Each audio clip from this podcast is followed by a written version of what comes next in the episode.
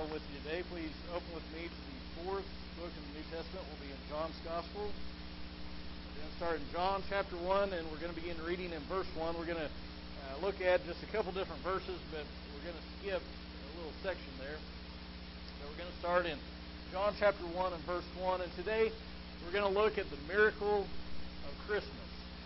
The miracle of Christmas. Now, you probably have uh, heard that, that terminology, the miracle of Christmas course, we're familiar with the Miracle on 34th Street, the movie.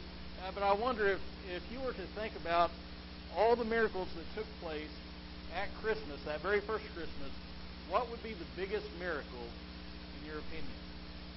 What would be the biggest miracle? Now, there were all kinds of miracles and, miraculous events that happened on that first Christmas. For instance, we have the miraculous fulfillment of, of prophecy with Jesus being born in, in Bethlehem and all the stuff that went along with that.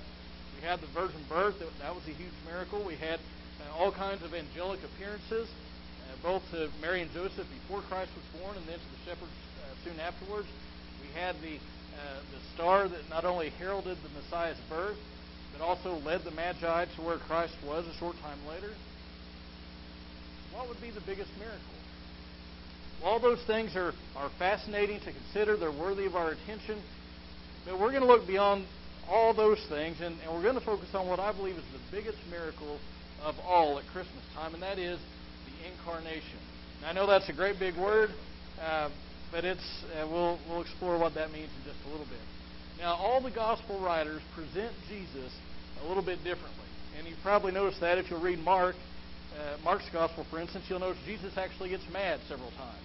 And all the other gospel writers, uh, all the other gospel accounts, he doesn't really do that except whenever he overturns the tables and runs people out um, of, of the temple. But I mean, there are other times in Mark's gospel, and I'm just using this as a, as a for instance, uh, where he gets mad. Other times, like in Matthew's gospel, Jesus is presented more as the prophesied Messiah. And all of them present Jesus a little bit differently. And, uh, and they all present him in a time frame. For instance, Matthew, he starts out in Matthew chapter 1 with Jesus' family tree.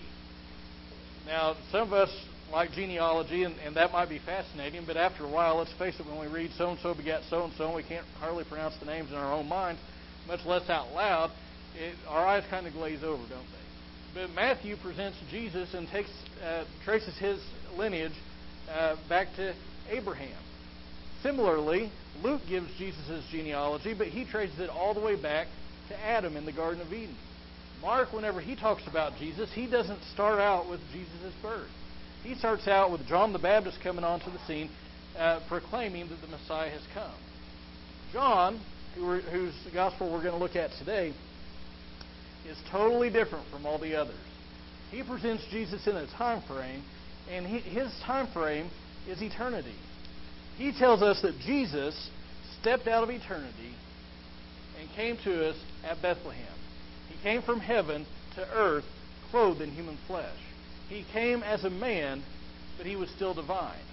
And that is what the incarnation is. So if you if you have found John chapter 1, please stand with me in honor of God's word. Uh, the text will also be up on the screen if you need it. John writes, In the beginning was the Word, and the Word was with God, and the Word was God. He was in the beginning with God. Jump down to verse 14. And the Word became flesh and dwelt among us, and we saw his glory. Glory is of the only begotten from the Father, full of grace and truth. Thank you. you may be seated. Now, John tells us something that, that is also said elsewhere in Scripture, and that is that Jesus is God incarnate. Jesus is God incarnate. At, at Christmas, God came from heaven to earth to save mankind. Now we're going to talk about in detail what it means that, that he uh, that he came in the flesh. He became flesh. But I want to focus on and I want to focus on this idea. He became flesh. Now I use that word incarnation. That's a great big word. We know what it means, though, don't we? Uh, we might look at Hitler at the other end of the spectrum from Christ, and we say that's the embodiment. That's the incarnation of evil. Now that's kind of the the way that that theologians use this word incarnation. Jesus is God incarnate. When you look at Jesus, you see God Himself. That's, that's a, it's a big word, but we know what it means. Paul says in one place that in Christ dwelt the fullness of deity in bodily form. Jesus was both fully man, but also fully God. You say, Pastor, how's that work? How do you get all of one and all of another and make it in two, two 100% to make it 100%? I don't know. I can't explain it, and neither can you. But while we can't wrap our minds around all that goes on in, in the two natures of Christ, there are some things the Bible tells us that we do know for sure. The first is that Jesus is the exact representation of God's nature. Jesus is the exact representation of God's nature. Now, what that means is if you want to know what God is like, you look at Jesus. Look at verse 8 if you have your Bible open still. Um, sorry, verse 18, not 8. It says, No one has seen God at any time. The only begotten God who is in the bosom of the Father, that's Jesus, he has explained him. Jesus is the exact representation of God's nature. And the Bible says that whenever Jesus took on human form, uh, he did not he, he did not become less than God. Now there are certain prerogatives of deity that he set aside for a time. Uh, for instance, omniscience. He, uh, you remember there was one time when when Jesus said that uh, the Son of Man is going to come back, and he said, No one knows the day or hour, not even the Son. And so there was a limit in his humanity that he took on uh, as far as his as far as his divine nature goes, but he never became less than God. He always was divine. So Jesus is very God, a very God. He is the God man. He is theanthropos. He is fully divine and fully human. The Word, verse 14, became flesh. Now, if we were to study this idea, if we were to think through it, and I mean really think about it, our conclusions would probably fill up a whole lot of pages. But I want to move beyond that, and I want to focus on the Word. The Word became flesh. Now, to understand what John is saying, we need to kind of put on the brakes. And we need to consider the terminology that he uses. And, and again, I don't want to I don't want to draw this out or make it too technical and make it boring because it's really uh, fascinating stuff and it's exciting. But if we're going to understand what John's saying, we have to understand that he uses a very pregnant phrase. Now, when he says the word, he is the only person in the New Testament that uses this title for Jesus. So if you ever read uh, Jesus being called the Word, just in case you ever play Bible trivia, you know that John was the one who penned the words. Now, now when he when he wrote this, he was writing to people who were either a Jewish and therefore had the Jewish mindset, were familiar with the Jewish scriptures, other Jewish writings, or at the very least were influenced by Greek philosophy and ways of thinking. Now, both the Greeks and the Jews had this word logos, had this word, this phrase, the word. And all was significant to them. For instance, in the Jewish mindset, the word had this connotation of the agent of creation. So, for instance, in Psalm 33, in verse 6, it says, By the word of the Lord the heavens were made. When speaking to his people, through the prophets, what would the Bible what does the Bible say? And then the word of the Lord came to Isaiah, Jeremiah, Hosea. Uh, also, it was it was God's standard of holiness. It, it, was the substance of His law and instruction. So you remember? Does anybody remember Bible school? You'd have to stand up. You put your hand over your heart and you'd say the pledge to the Bible. And what would it be? It would be, "I have hidden your word in my heart that I might not sin against God. Your word, the word, that is the substance of God's instruction. In the Jewish paraphrases, does anybody think the message or the Living Bible is a new thing because it's a paraphrase? It's not. The Jews had a paraphrase of the Old Testament. It was called the Targum. And sometimes they would even use the word in place of God. So, for instance, in uh, Exodus chapter 19 and verse 17, it says, Moses brought the people out of the camp to meet God. But their paraphrase says that Moses brought the people out of the camp to meet the Word of God. Now, the Jew, uh, that, that was the Jewish mindset. In the Greek uh, way of thinking, the Word was that, that uh, governing force which ruled the universe. it, it, was that, it was that thing that, that brought order out of chaos in creation. It could also speak of the thought while it's still in the mind. And so what John does is he takes this word logos, the word, he applies it to Jesus. So no matter who it is that's reading, whether they be Greek or, or Jew or whoever it is, they're going to get a bit of God's nature, of Christ's nature, with this term uh, terminology, and they're all going to understand a little bit better, uh, a little bit about Jesus. Now, does anybody think you can remember all that? Because if you're like me, I can't remember squat. I mean, I make a, I have to make myself notes, and then I forget where I put the notes. So if you can't remember things very well like me, just think of it this way. Jesus is to the Father what words are to us. Jesus is to the Father what words are to us in this way. They are a way to reveal and express ourselves to others. They allow people to know us. And that's what Jesus did. Look at verse 18 again. It says Then nobody has ever seen God, but the Son, Jesus, the Word, has explained him. When we want to know about God, we look at Jesus. He is the one who reveals God to us. He is the Word, and at Christmas, the Word, all that stuff that was just said, the Word became flesh. Now, what does John say about the Word? Look at, ver- look at verse 1 again. He says, In the beginning was the Word. In the beginning was the Word. What beginning is he talking about? He's talking about the beginning beginning. He's talking he's not talking about Bethlehem. He's talking about Genesis 1 1 beginning. He's talking about the creation. When all this came into being, Jesus, the Word, was already there. Somebody said, Well, how old was Jesus when he was born? Well, as Adrian Rogers said, he was older than his mother and as old as his father. He did not get his start in Bethlehem. He's always been. Now, there are groups and there are people who wrongly say that Jesus is the first creation of God and then Jesus created everything else. Have you ever heard that? That Jesus isn't really God with a capital G, He's God with a little g. He's the first creation of Jehovah, of Yahweh, and, and He created everything else. But this, this verse says something very different. Jesus pre existed everything. All this didn't just come about. He is the creator. He was there when it happened. Now, if you have your Bible open, still look at verse 3. Uh, we didn't read this, but look at what it says. It says, All things came into being through him. And apart from him, nothing came into being that has come into being. Now, some people say, well, Jesus is the first, cre- is the first creation of God. But verse 3 says that all things came about through him. All things means all things. And you can't, you can't create yourself. So that means that Jesus had to pre exist all this stuff because he was the one that created it.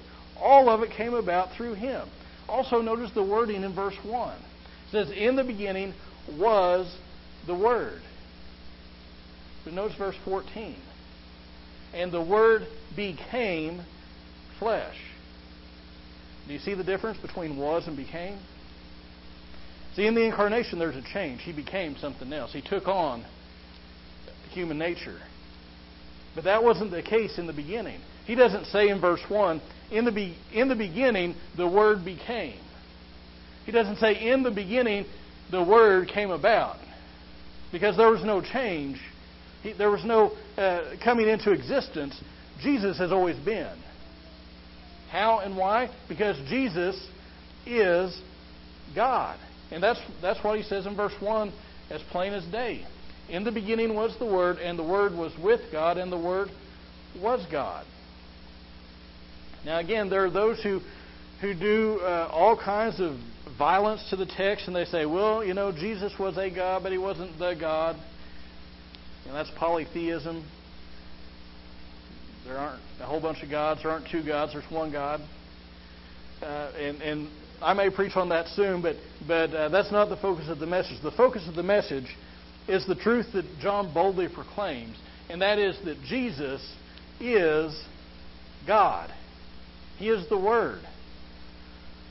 Now, I want you to consider what he says because those of us who have grown up in church, maybe we've heard the Christmas story, we've read the Christmas story a whole bunch of times, we might just be real familiar with this idea, this text, and we just gloss over it. Okay, Jesus is God. That's nice. Verse 2. I'm, I'm glad he's God, but let's, let's move on. But I want you to think about this. The holy God, the creator of the universe, the one who is so big that the heavens, even the highest heavens, cannot contain him, made himself so small as to confine himself to a mother's womb. Think about that. Now, sometimes I've seen contortionists. Haven't you seen these guys? They'll take a little box and they'll fold themselves up. I don't know how they do it. And I just watch them and I think there's no way a person can fit into a box that size. And then they'll fit themselves into the box. And then they'll close the box, the, the lid of the box. And there's a tiny little box got a person in it. And I think to myself, whew. I mean, I remember when I was a kid, I, I wasn't claustrophobic, but I remember, I don't remember how old I was, but I sat on a, a, a five gallon bucket. I sat on the top, the, the part that had the hole in it. And so I was sitting on it, but all of a sudden my, my britches started slipping and I kind of started folding. And I slid down in there and then I couldn't get out. And so I was stuck with my legs and, and top part of my body coming out. I was a lot smaller than I am now. And and I was stuck. And I, I was freaking out. And I look at these people that get in these little boxes, and and boy, I, I can't I can't even imagine. But then when I, I think about God, the creator of the universe, got this little womb. Wow. Uh, that's I, I can't even fathom that. God became a man. Why did he do it? To seek and to save that which is lost. Jesus said it in the New Testament. That means Jesus came for you and he came for me. Now we could go on and we could focus on, on him being the creator, we could focus on him being the light and life of man. We, we could we could focus on all those things and it's all in, in John chapter one. But I want to focus on verse 14 again. It said the word became flesh and dwelt among us, and we saw his glory. Glory is of the only begotten from the Father, full of grace and truth. Now, if we were, I, I, I try to think sometimes, if it was me doing it, how would it be different than the way God did it? And and I think if if it was me doing it, and I'm God, and I'm coming to earth, I'm gonna I'm gonna end up in the nicest palace there is, right? I'm gonna end up where where I've got a silver spoon in my mouth, and every, I've got you know I've got people waiting on me, and it's to be great. I'm going to live the life of luxury. It's going to be fabulous. And then if I do go out amongst the commoners, I'm going to have I'm going to have an entourage. And I'm going to have people that keep people at arm's length. Anybody remember the Pope Mobile? Had the bulletproof glass to keep him safe, right? I, I would I would have a, I would have a Pope Mobile. But Jesus didn't do that, did he? He wasn't born in a, a palace. He was born in a, a stinky old barn, essentially. He was born with a bunch of animals around him. He wasn't, he wasn't born to rich parents. He was born to, to very poor, humble people. I remember when we got when we adopted Jesse, man, we sent out all kinds of birth announcements, adoption announcements. We got her. He didn't have people sending out birth announcements. He had the angels of heaven, though, proclaimed his birth. But they didn't go. To, they didn't go on CNN and and and talk to, you know, Anderson Cooper. They didn't. They didn't get on TV and speak to all these big wigs. They went to the shepherds, lowly people. His dad was a carpenter. He wasn't the king, and he learned his dad's trade. He was humble. He was lowly.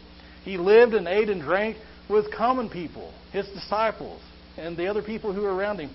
He dwelt among us. Now, the wording that, that John uses is, and your Bible, depending on the translation, may actually have this word. Says that he tabernacled among us. A tabernacle. Now, a tabernacle, that, that should ring a bell in your mind somewhere because in the Old Testament there was a tabernacle before the temple. And the tabernacle was a tent that, that the Jewish people would take from place to place because they were nomadic. And they would take this tent from place to place, and it was it was to be right square in the center of the camp, and that's where God would meet with his people, and that's where God would manifest himself. And that's what Jesus did. In Jesus, that's where God manifests himself. In Jesus, that's where he meets with people, even today. Jesus said, I am the way, the truth, and the life. No one comes to the Father but by me. People say, Well, I want to get to God, but I don't want to go through Jesus. You ain't going to get there except through Jesus. If you want to get, get to God, you must go through Him. And John finishes up in, in verse 14 saying, We have seen His glory. We, we saw the miracles He did, we heard His sermons, we saw the life that He lived. He and some others were up on the Mount of Transfiguration whenever, uh, whenever they got a glimpse of His heavenly glory. And then he finishes up by speaking of Jesus being the only begotten of the Father.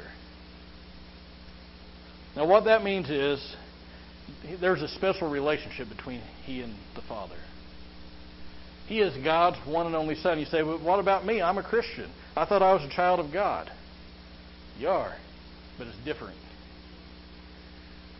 You're a child of God by adoption, and he's a child. He, he is. He, he has a. We have a relationship with the Father through adoption. He has a relationship with the Father through essence.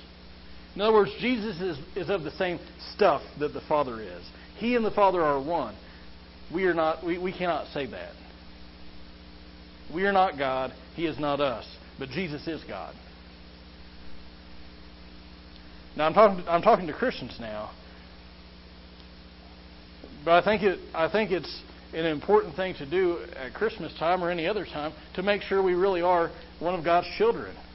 Have we ever been adopted into His family? Say, oh, well, I, yeah, I, I, you know, 20 years ago I got dunked, and and uh, you know, I, I joined a church. I guess that means I'm in. Paul says, make sure you're in the faith.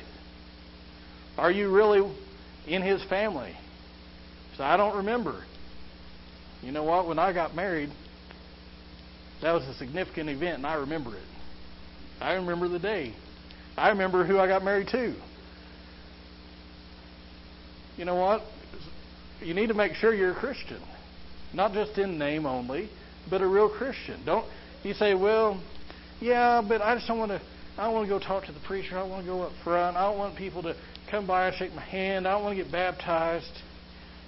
Or whatever other excuse we give. Don't put that don't don't put it off. The word became flesh for you. He came not to judge the world, but to save it. But having said that, the Bible says very explicitly that the one who has not believed on the Son is condemned already. So if you came not a Christian, don't leave that way. But for those of us who are Christians, and Christmas is is one Christmas is one of the best times of the year, I think. And there's just this feeling, not just among Christians, but uh, kind of universally, it seems like, of goodwill, of kindness, of generosity. And that reflects the kindness and generosity that God showed us. But you know, don't don't think just because we, you've heard a sermon on it, because you read the, the, the verses in the Bible, that you can recite verses. Don't let that uh, make you lose sight of the wonder of it all. In the beginning was the Word. The Word was with God. The Word was God. And the Word became flesh. And He dwelt among us. Wow. Why don't you stand with me as musicians come? And as you stand, I ask you, bow your heads and close your eyes.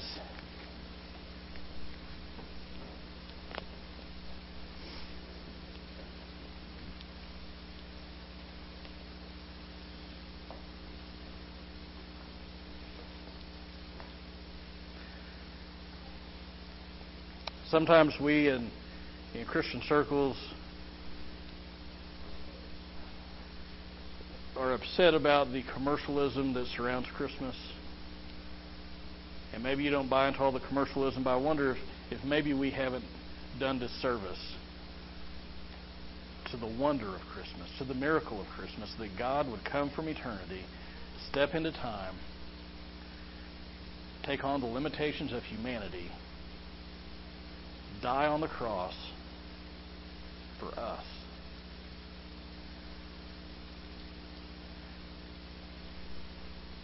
A few weeks ago, we looked at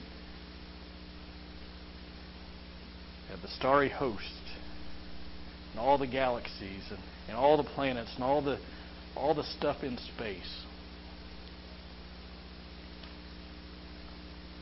I think you can't help but look at that and say, What is man that you take thought of him? But that's exactly what he did.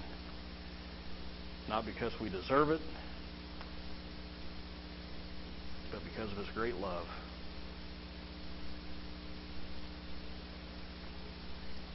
How is it that you need to respond to Christ this morning? Gratitude, with quiet reflection as you consider what He's done,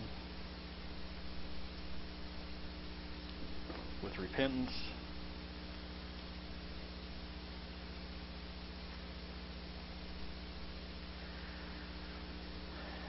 Heavenly Father, it is it is mind blowing when we consider the condescension that you that you did from having no limitations, never being tired, never being confined to a location, never being confined to in regards to knowledge.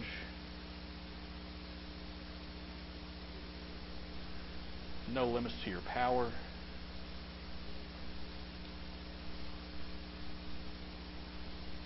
And to think that you would set all that aside for a time and become a man.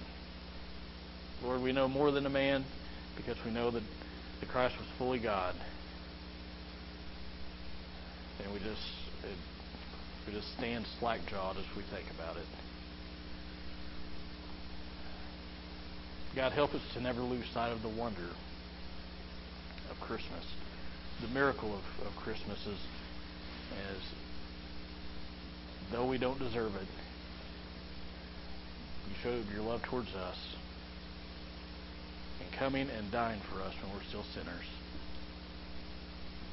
And God, I thank you for that, and I thank you that there's ongoing forgiveness for those of us who are in Christ, that when we fail and we sin, that that you'll wash those sins away. You'll restore that, that fellowship with you.